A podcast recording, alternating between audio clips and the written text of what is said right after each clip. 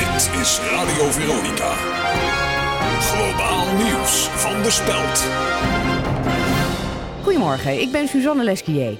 President Poetin gaat bij het WK voetbal in 2018 bezuinigen op corruptie. Eerder werd bekend dat Rusland meer dan 20 miljard heeft betaald aan corruptie voor de winterspelen in Sochi. Als het aan Poetin ligt, krijgt corruptie weer een sober karakter en gaat er meer verantwoordelijkheid naar het bedrijfsleven en de maffia.